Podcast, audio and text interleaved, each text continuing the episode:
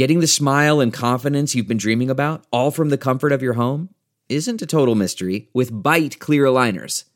Just don't be surprised if all your friends start asking, what's your secret? Begin by ordering your at-home impression kit today for only fourteen dollars and ninety-five cents. Byte Clear Aligners are doctor-directed and delivered to your door. Treatment costs thousands less than braces, plus they offer flexible financing, accept eligible insurance, and you can pay with your H S A F S A. Get eighty percent off your impression kit when you use code WONDERY at byte dot com. That's B Y T E dot com. Start your confidence journey today with Byte.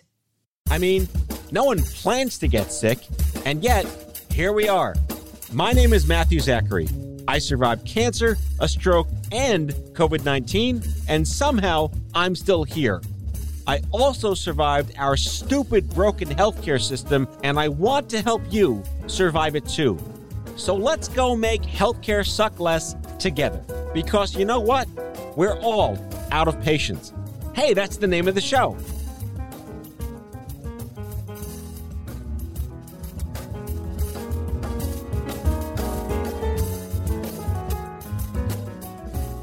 Hey there, friends. We are off this week, but wanted to bring you a show, and it's a best of show, one of my favorite shows I've ever done, and I mean that, in the history of the one hundred eighty plus episodes of Out of Patience that have been produced since February of twenty twenty, and it was with my friend Michelle Rhee. The running joke with Michelle is that her parents named her Michelle with one L. So, of course, I just start with that and trigger all sorts of fun stuff in her brain. But she is a young adult cancer survivor whom I met in maybe in two thousand six. But in either case, I talk about a guy named Craig Lustig who introduced me to cancer advocacy. So I introduced her to Craig, and he wound up hiring her. So Michelle got her first job in patient advocacy with the guy that literally plucked me out of the matrix and made me the cancer advocate I am today. She has an incredible story to tell. She's funny as all hell. And I think you're going to really like this episode. Again, one of my favorites of all time. We taped it in December of twenty twenty when the world was absolutely on fire, right before the vaccines got to market. And man, is this show a time capsule. But anyway, it speaks for itself. You're going to love it. Here's Michelle Rhee. Oh, my God, Michelle, I'm so thrilled to just talk to you in general, but I, I came to a conclusion that I wanted to share with you. You've been through all sorts of crazy medical shit in your entire life, but the one thing I'm most proud of you for having perseverance in is enduring a life being a Michelle with one L. Talk to us about that. I, um, being a Michelle with one L, actually, oh, I don't think we've ever talked about how I got that spelling. So no, this is like the weirdest bit of trivia, but there was this anchor in the New York, New Jersey area when I was born. Uh, her name was Michelle Marsh, and my parents loved her because she was so well-spoken and she held herself so well. Um, and she spelled her name, I think, with one L, and they really liked her. And um, simultaneously, my parents wanted to give their children American names because they saw their friends give their kids like Korean names and no one could pronounce them. So they named, they want to name their kids after like pop culture names that everyone could understand. So I was named after the Beatles song, Michelle My Belle. Um, but they liked that one L, Michelle Marsh. And my dad is a mechanical engineer and he felt that the one L was also more efficient. Oh, wow. Okay. So um, I was named Michelle with one L, and then I spent all of that efficiency, all of that time that I saved correcting people on how to spell my name. No, I mean, the, the silent H does you in anyway, but one L, you know, that's that's that's real fortitude. I commend you for that. Thank you. I think it's fair to our listeners who are just walking into this conversation to know who you are. And we have a very, very unique origin story, the two of us. Oh, we really do. Yeah. People who listen to my show every now and then hear me keep referring to this mythical guy named Craig. And I keep talking. he's like the linchpin. He's the guy that got me into this whole crazy space. And, you know, this guy, Craig, listen, like, who the hell is Craig? So Craig was my first peer. He's a guy I met through cancer advocacy. He plucked me out of the ether and said, how'd you like to be an advocate? I said, what the hell is an advocate? But, you know, he was young. He had brain cancer in his twenties. He was bald. He was from New York City. And he went to my alma mater. We were in the same school together, in the same a cappella group, years apart. So niche peer support. This guy, Craig, changed my whole life. And when we met, I like, you got to know Craig. I don't know why, but you got to know Craig. And so so let's let's talk about that, because you you had, I mean, you got sick when you were twenty. You were in college, like me. I was twenty-one in college. We had so much in common. But let's start with that story. Okay. So uh, when I was twenty, I actually I transferred colleges. And before you start a new school, you have to do like the physical to make sure you're okay. Uh, and because I was twenty, I was still seeing my old pediatrician. And she looked at this like lump on my neck and she was like, that's that's new. And I was like, no, no, that's been there for years. And she was like, um, but it's gotten bigger. And I was like, yeah, it's fine. And I went, and I was like pretty much healthy, but I went and I went off to school. But she, because I was from a small town, she would call my mom like every day and basically tell my mom she was a bad mother oh, if God. she didn't get me to get that tested. So um, that's how I ended up getting uh, diagnosed with thyroid cancer eventually, months later, um, over time. It was a much more complicated story, but um, eventually um, over the next year, I got diagnosed with thyroid cancer. I had multiple surgeries, radiation. Um, and then in the follow-up the next year, um, they scan your lungs, because one of the first places that thyroid cancer spreads is to your lungs. Um, and, and they were like, ooh, ooh, there's something there. You don't want to hear that. I know you never, you never want them to kind of make an mm sound. Yeah, not okay. It was it was a little nerve-wracking, uh, and they were like, but we'll, you know what, let's just we'll, we'll check on in a few months. And they they did the test again. They're like, ooh. So and yeah. again, here we are with, oh, I interesting. I know, like terrible. Uh, but I, I eventually had to actually take medical leave because they couldn't figure out what it was. They had to do a lung needle biopsy. I ended up with a collapsed lung. Uh, they just, they couldn't figure out what it was. And eventually um, they actually had to take a piece out of my lung. So they like kind of chopped in eh, who to needs me. That? I know, right? It's just unnecessary organs. uh, and they figured out that it was heart tumor tissue. And so it, it turned out that I had a benign tumor inside of my heart. So um, so what's scarier, a, a benign tumor or it's in your heart? Uh, I don't know anymore. You don't have to answer the question. You know, I think I it's think, rhetorical. I was like, I was seriously considering that. I don't even know anymore. It was so long ago um, that, and and at this point, I mean, because I still have to get like scans and blood tests to like check for both of them, because the benign tumor, even though it's benign, it can grow back. Um, and I needed to have open heart surgery to have it removed and everything.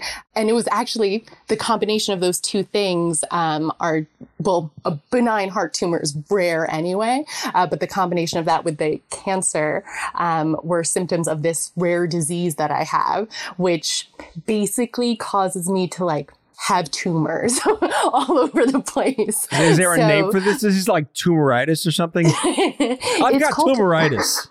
That would be so much easier and um, connect so much more with what the disease is, but it's named after the guy who discovered it. So it's called Carney Complex.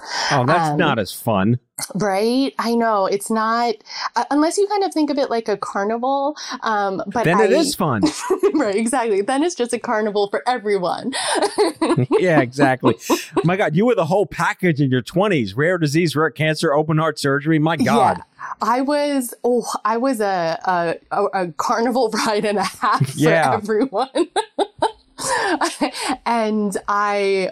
Oh my gosh. And, I, you know, at that time, patient advocacy wasn't a thing. Like, it wasn't a known career or anything like that. And there just, there wasn't support. So I remember, and this is where we're going to age ourselves, but for sure. um, I remember looking up ask jeeves dot com. Oh my God. Ask Jeeves. Look it up, kids. And I would look for college cancer, teenage cancer, twenties cancer, like trying to find other people. And I remember eventually at some point finding Planet Cancer. So I found Heidi Adams and Planet Cancer that way, through like just deep searching on the internet at like three in the morning. For the listeners, Planet Cancer was one of the very first websites for young adult cancer, founded by our good friend Heidi Adams. We'll put links in the description. It's not there anymore, but it serves such a cultural purpose. And I'm so thrilled, because that was the first thing that I found after I met Craig too. It was, it was amazing. Like I, because you didn't meet anyone who had gone through that experience with you. And I had to, in college, like I said, I had to take medical leave. And even when I went back, I needed um, to have like separate housing, because I would... I would be radioactive some parts of the year. And so I needed a separate bathroom. You ever do the pick up paper clips with your fingers trick? Uh, no. Wait, what? You oh, can... wait, yes. Yes. Mm-hmm. Yeah. Well, I mean, you you could fake it by like, if you, if you put a little glue on your fingers and you convince somebody you're radioactive, you're magnetic, and pick up paper clips. It's a really great cancer parlor trick. I, um, well, so the way that my friends and I dealt with it is we were like, wow, because I mean, it, it was scary to be told that um, you could poison other people if you use the same utensils. Like it was it's stuff like that. So um, we said that my superpower was if people really annoyed my friends, then I could spit in their food and poison them. You were like so an X-Men. You were X-Men. Exactly. Yes, exactly. I was radioactive girl. That's incredible. So, um, and actually, I still have, I got like a, a Superman t-shirt um, and I would wear it to all of my treatments. And I think I still have that shirt. Shirt, like just packed away, and I I don't wear it anymore, but I still have it. I believe that, because you still have like Stupid Cancer paraphernalia from fifteen years ago. I know. I, I right before the podcast, I sent you the picture. It's still in my kitchen, and I don't know why I only have that year and nothing else. Just that, and nothing else. But I have the twenty eleven fridge magnet from Stupid Cancer. I was just, I remember, like, I, I think we met at a, a Livestrong conference or some type of event, and you were looking for a job, right? No, actually, oh, I think the way that it Don't happened Don't hurt yourself was, thinking about this. Because I think it was when I went to grad school and I needed a summer internship. I think I might have met you before then. Okay. And just been like very intimidated, because I felt like, because you and Heidi and everyone, like your names were sort of known in the young adult cancer space. And I felt like I couldn't approach you. Like, oh, you were, God, really? Yes. Because I was like, oh, they, you know, they're like famous people. Cancer famous. Hashtag cancer like, famous. Yes. Cancer famous. Um, but I really, I was, I was going to grad school. Um, I was studying public health policy administration, and I wanted so desperately to work in young adult cancer patient advocacy.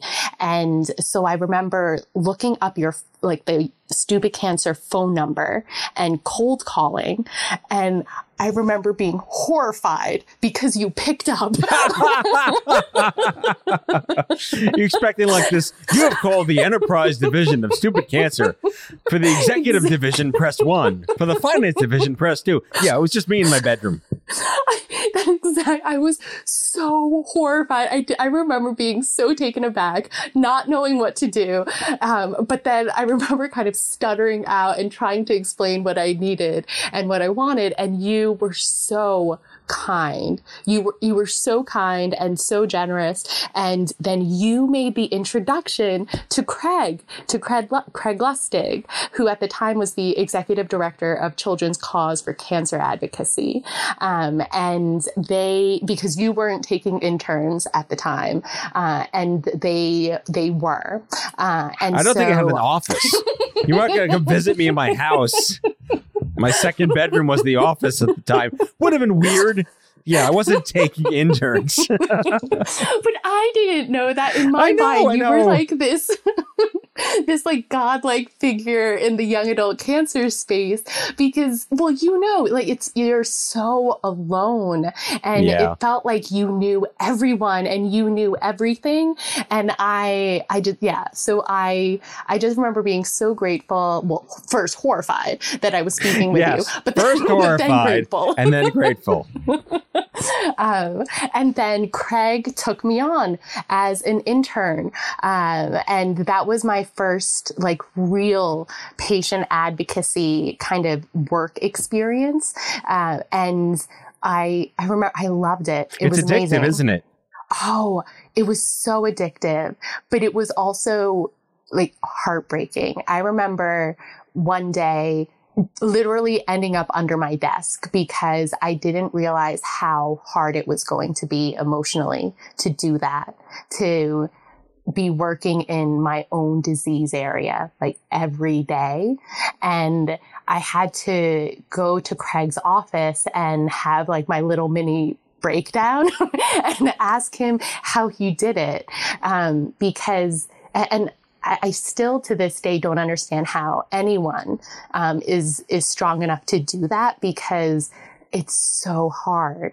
It's so, so hard to to face that every day. Like I, I work in patient advocacy every day. I work in rare disease and cancer patient advocacy, but I have to be like one step removed from my own because working in my own disease area is the, I can't function. I cannot function. No, I'm so um, glad you brought that up because, and this is a very sort of crass way to say it, but you have to learn to be a little dead inside to work in your own disease community. Did I just break you? I think I just broke Michelle with one L. I don't, I don't know. Um, I don't really That's know how to respond to that. That's all for today, folks. Join us again next like, week. Oh. The moral of the story is to die a little on the inside. I, I, I said it was very a very crass way to say it, but it's really true.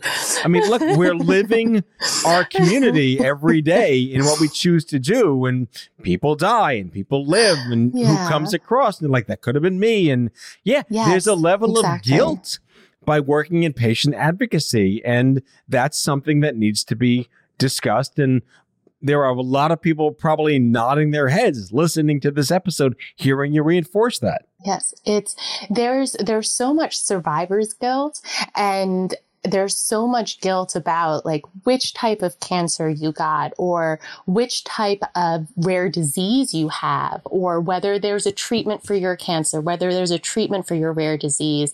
Like there's uh, there's just so much that I feel, I don't know if I, I feel guilty about, but I, I recognize how lucky I am. And I recognize how privileged I have been. I, I just, in so many ways, their luck has just played a role. Like I was lucky that my ca- cancer was identified in time, um, that it hadn't metastasized because it was close. Um, I was lucky that the cancer led to my rare disease diagnosis because if I hadn't had cancer, that, that tumor, that heart tumor was going to kill me.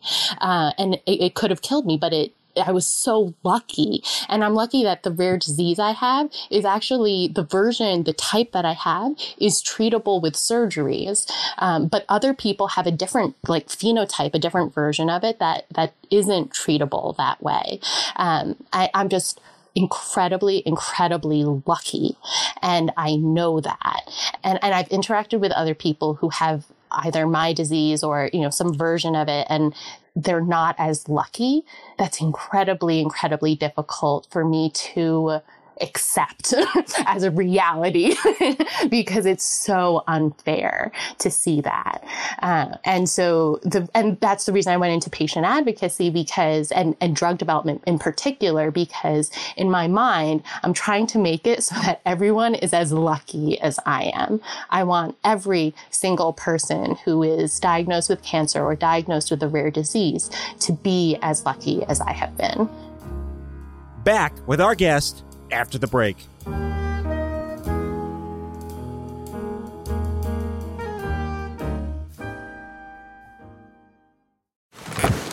The comfort of your favorite seat is now your comfy car selling command center, thanks to Carvana. It doesn't get any better than this. Your favorite seat's the best spot in the house. Make it even better by entering your license plate or V I N and getting a real offer in minutes. There really is no place like home. And speaking of home, Carvana will pick up your car from yours after you finalize your offer. Visit Carvana dot com or download the app and sell your car from your comfy place. Delve into the shadows of the mind with Sleeping Dogs, a gripping murder mystery starring Academy Award winner Russell Crowe. Now available on digital. Crowe portrays an ex-homicide detective unraveling a brutal murder he can't recall.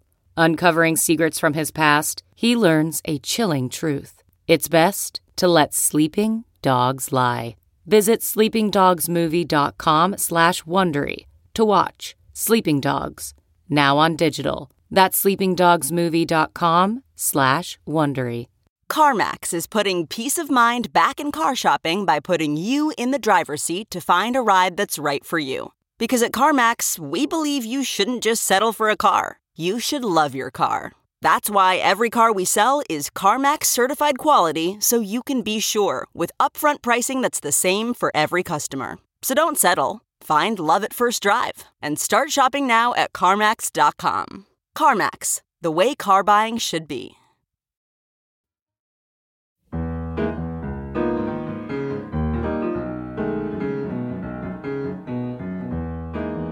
Let's take this part of the show to talk about where you are now. And my dad, I think you met my dad a few times, the mayor of, of Stupid Cancer, Lou Greenzweig. But he has this wonderful expression, and it keeps becoming more relevant. And it's that the secret to life is to clean up nice, but never look under the hood. So where are you in these scar wars of beating all this crap eighteen years later?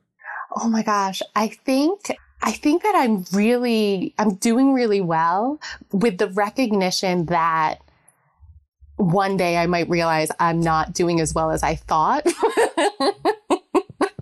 um, I used to joke with my friends that one day I would end up like curled up on the ground in the grocery store, like hugging a head of cauliflower, sobbing or something. Oh, God. When I was in- Why cauliflower? Why is it always um, cauliflower? No, it's not always uh, cauliflower. Well, so actually the reason it's cauliflower is when they were trying to describe the heart tumor to me, the doctor was drawing on this white piece of paper and he drew what looked like to me cauliflower.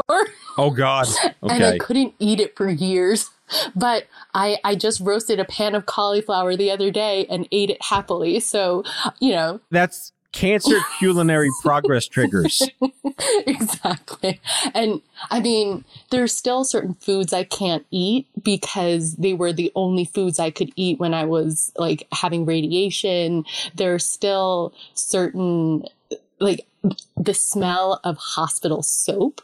I still can't stand. Like, I can't. It makes it's me It's funny gag. How the odors are what still carries forward all these years, right? I like, I still definitely have certain things, but in terms of overall life, I, I think that I made certain milestones for myself that I really wanted to hit. And I told myself, like, if, if I kind of did those things, then, then I was back to where I was supposed to be, I guess.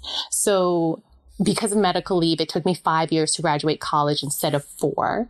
And for grad school, I did a joint degree program and I did it, I got my two degrees in three years instead of four. And so when I graduated, I told myself that I had gotten my year back. And so I was back to where I was. Yeah, exactly. Uh, so I told myself I was back to where I was supposed to be. And so I felt like I, I emotionally kind of accepted that loss of a year that I had had in the back of my mind and was able to set that aside and move on. That was like when they told and, me I never yeah. play piano again. And I had two albums five years later. Exactly. You, you get that. I want exactly. to talk to you about. Uh, I want to talk to you about you. You took this whole advocacy thing and really ran with it. And I don't want to. I don't want to dismiss the whole. I got an M B A and an M P H in three years thing. That's a big fucking deal. So just to take a moment, listeners, to absorb that she got an M B A, M P H in three years. Michelle with one L is the real deal. But you spent the past couple of years in like biotech and biopharma. You worked for Bluebird. I love Bluebird. Shout out to Takeda, some company with lots of syllables and vowels. I don't know, ends of a lot, but now you're at X four Pharmaceuticals. Irrespective of these companies, my question to you is, do they get it? Do they still not get it? What patients are, what they do, and what it's like? I love that question because I don't think it's the right question. Woo! Go on. Because you're treating everyone like it's a monolith. You're treating biotech and pharma like they are one being, and they are not.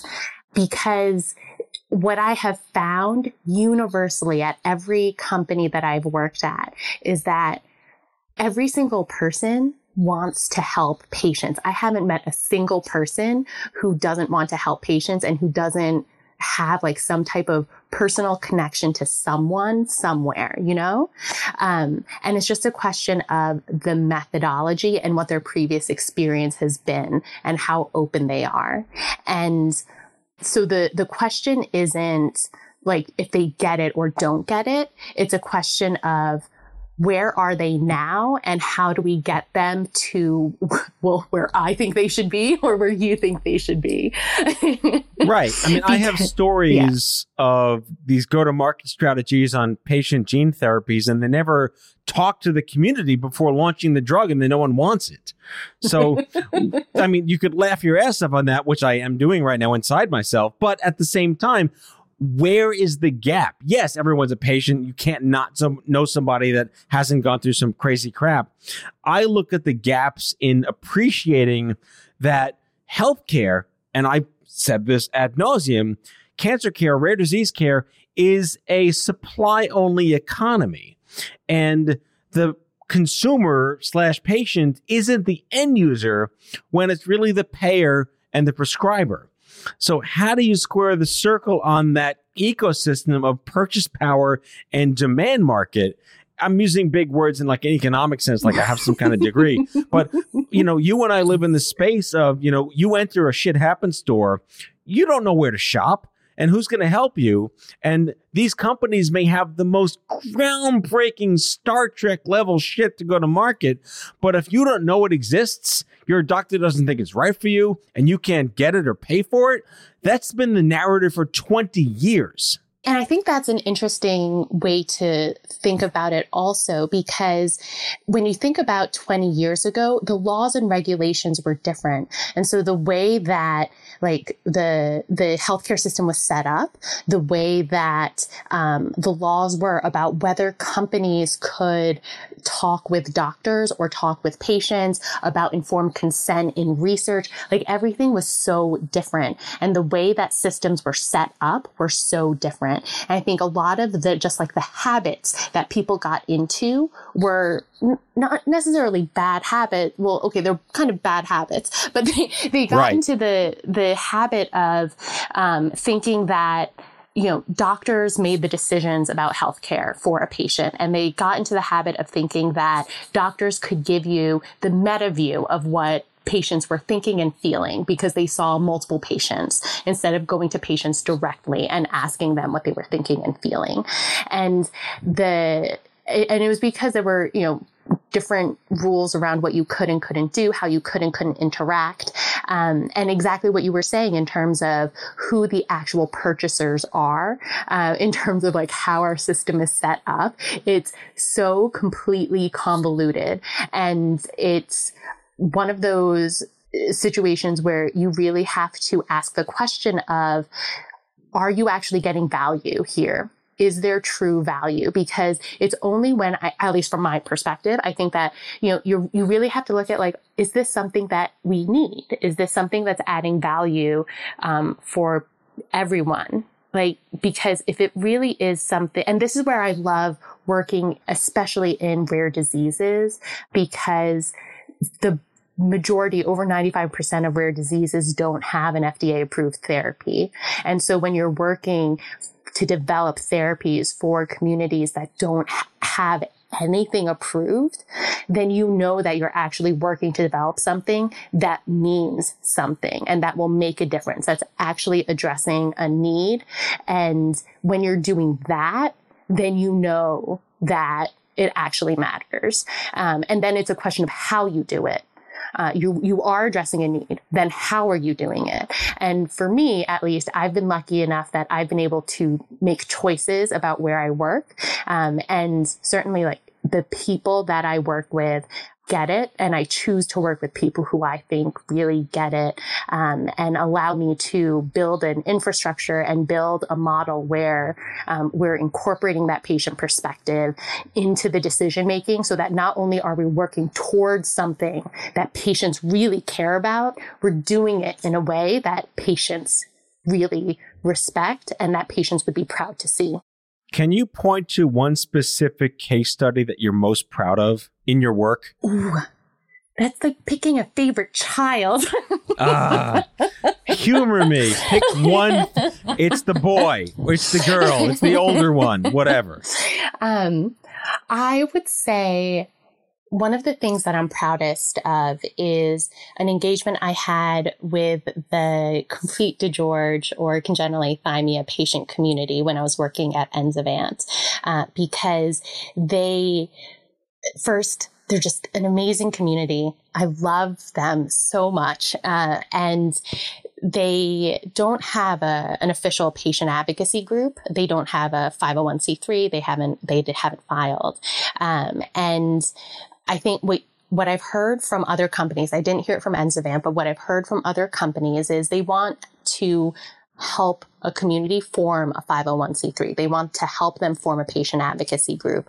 And that's not the job of a company um, at all. If a community wants to form a five oh one c three, then the company can support that appropriately and compliantly. Um, but it's not the job of a company to do that.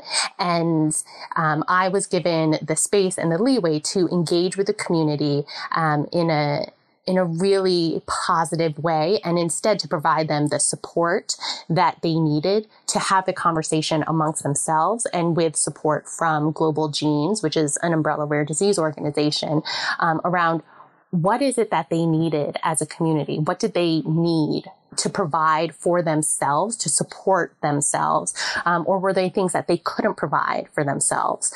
And then trying to figure out, you know, did they want to stay just as a Facebook group? Was that enough for them? Or did they want to go under the umbrella of another organization who could provide some more of that infrastructure that um, they couldn't provide for themselves? Or were they really at a point where they wanted to form their own group, which is a huge undertaking?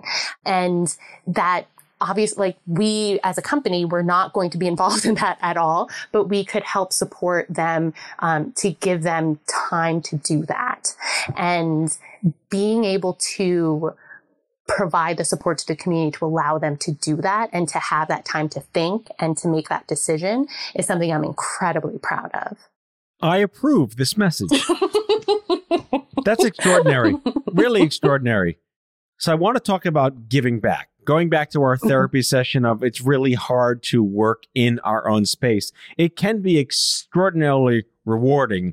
And I want to take a moment to recognize an organization that my listeners may or may not know of, the Sam Fund, yes, founded by our friend Samantha Eisenstein, another one of the original rapscallions in the early Livestrong Young Adult Cancer Movement Day. I don't know if you knew this, but I was on one of her review committees for a year, and no. that was heart-wrenching. So for the listeners, the Sam Fund grants micro scholarships to young adult cancer survivors in the form of paying their gym membership or their rent or their car payments when there's so much financial insecurity going through treatment. A truly noble organization. And you volunteered there, and I think you still are. What what do they call you? Like uh, Samsonites or Sam, Sam, Sam, Sam, Sam Awesomes? I don't know. What what's the? What are you? Um, I think we were called Sambassadors. Sambassador. I don't know if they actually use that term anymore, okay. But I loved that term so much, Sambassador. It's true. So I want help help our listeners understand what it's like to go from you're dying, heart surgery to now I'm here. I'm, you know, eighteen years out of this hot mess, you know, and which, by the way, in Jewish is like, it means life. eighteen means life in Jewish. So it's a good year to be you from this Jew's, this Jew's perspective. But giving back, this idea of paying it forward, not through a career, but through volunteership. Talk to us about that. I hadn't quite thought of it that way, I think, but yes, yeah, absolutely. I adore the Sam Fund and their mission. And so it seemed like just a natural thing to do to support them and their work. I actually was originally, I think it was their second year in existence, I was a Sam Fund grant recipient. Oh, wow. Um, and it was when I was in graduate school, and at that point, my parents had spent, because I'd always been under my parents' insurance, they had spent, I can't tell you how much money on all of my medical treatments. Um, and I was not willing to ask them for any money at all, for grad school, for anything. And so I had, you know, been budgeting everything out, and I realized that I needed a new laptop and I needed business clothes um, for business school and interviews. And, um, and I applied to the Sam Fund and explained, like, you know, I'm going to be in business school with all of these, like, investment banking, finance people. Right. I am going to be coming from this, like, cancer. I was a study coordinator, like, background. I don't know all of this stuff. I already feel like I don't necessarily fit in. And I have this, like, really junky laptop. I don't have business clothes, and I cannot ask my parents for more money. And, um, they helped me get a new laptop, and they helped me get, um, business clothes so that I felt like I could fit in with. And that's what the, the Sam Fund did. See, that made yeah. all the difference to you. And this speaks to, you know, our passion about survivorship, quality of life, and the, I think Livestrong pioneered the practical issues of dealing with shit happens. And man, yes. I was so privileged to know Sam and work with her. And I don't think I was on the committee the year you received it, but I have such a level of passion and empathy, and, and triggers, because that could be me, or maybe that was me. And I, uh, I'm so blessed to have you on this show, and I'm so happy. Hey, look at us. Hashtag how the hell are we still here? But we're we're doing our thing, and you are a stellar example of what it means to be an advocate. And oh, I'd love to have you, you back. You have so much to contribute to the conversations. Michelle Rhee is currently the Vice President of Patient Affairs and Advocacy. I'm going to also add Chief Badass Officer at X four Pharmaceuticals, young adult survivor of thyroid cancer and benign heart tumor. Like, those words shouldn't go together in the first place. But thank you so much for coming on the show. And I hope everyone listening learned a little bit today about dealing with shit happens. Thank you. That's all for now. If you like the show, be sure to subscribe, leave a review on Apple Podcasts, follow us on social, and tell all your friends to listen. Tell us what you'd like Matthew to cover in his next episode by leaving a message for us at eight five five, audio, six six, and we might just use it in a future show. Out of Patients is a product of Offscript Health. We are a healthcare engagement company built for patients and caregivers by patients and caregivers. Our executive producers are Matthew Zachary and Andrew McDowell. Our senior producer is Betsy Shepard. Our host is Matthew Zachary. It is recorded, mixed, and edited by Betsy Shepard. For advertising and media inquiries, email media at offscript no t dot com. That's media at offscript dot com. For more information, visit offscript dot com.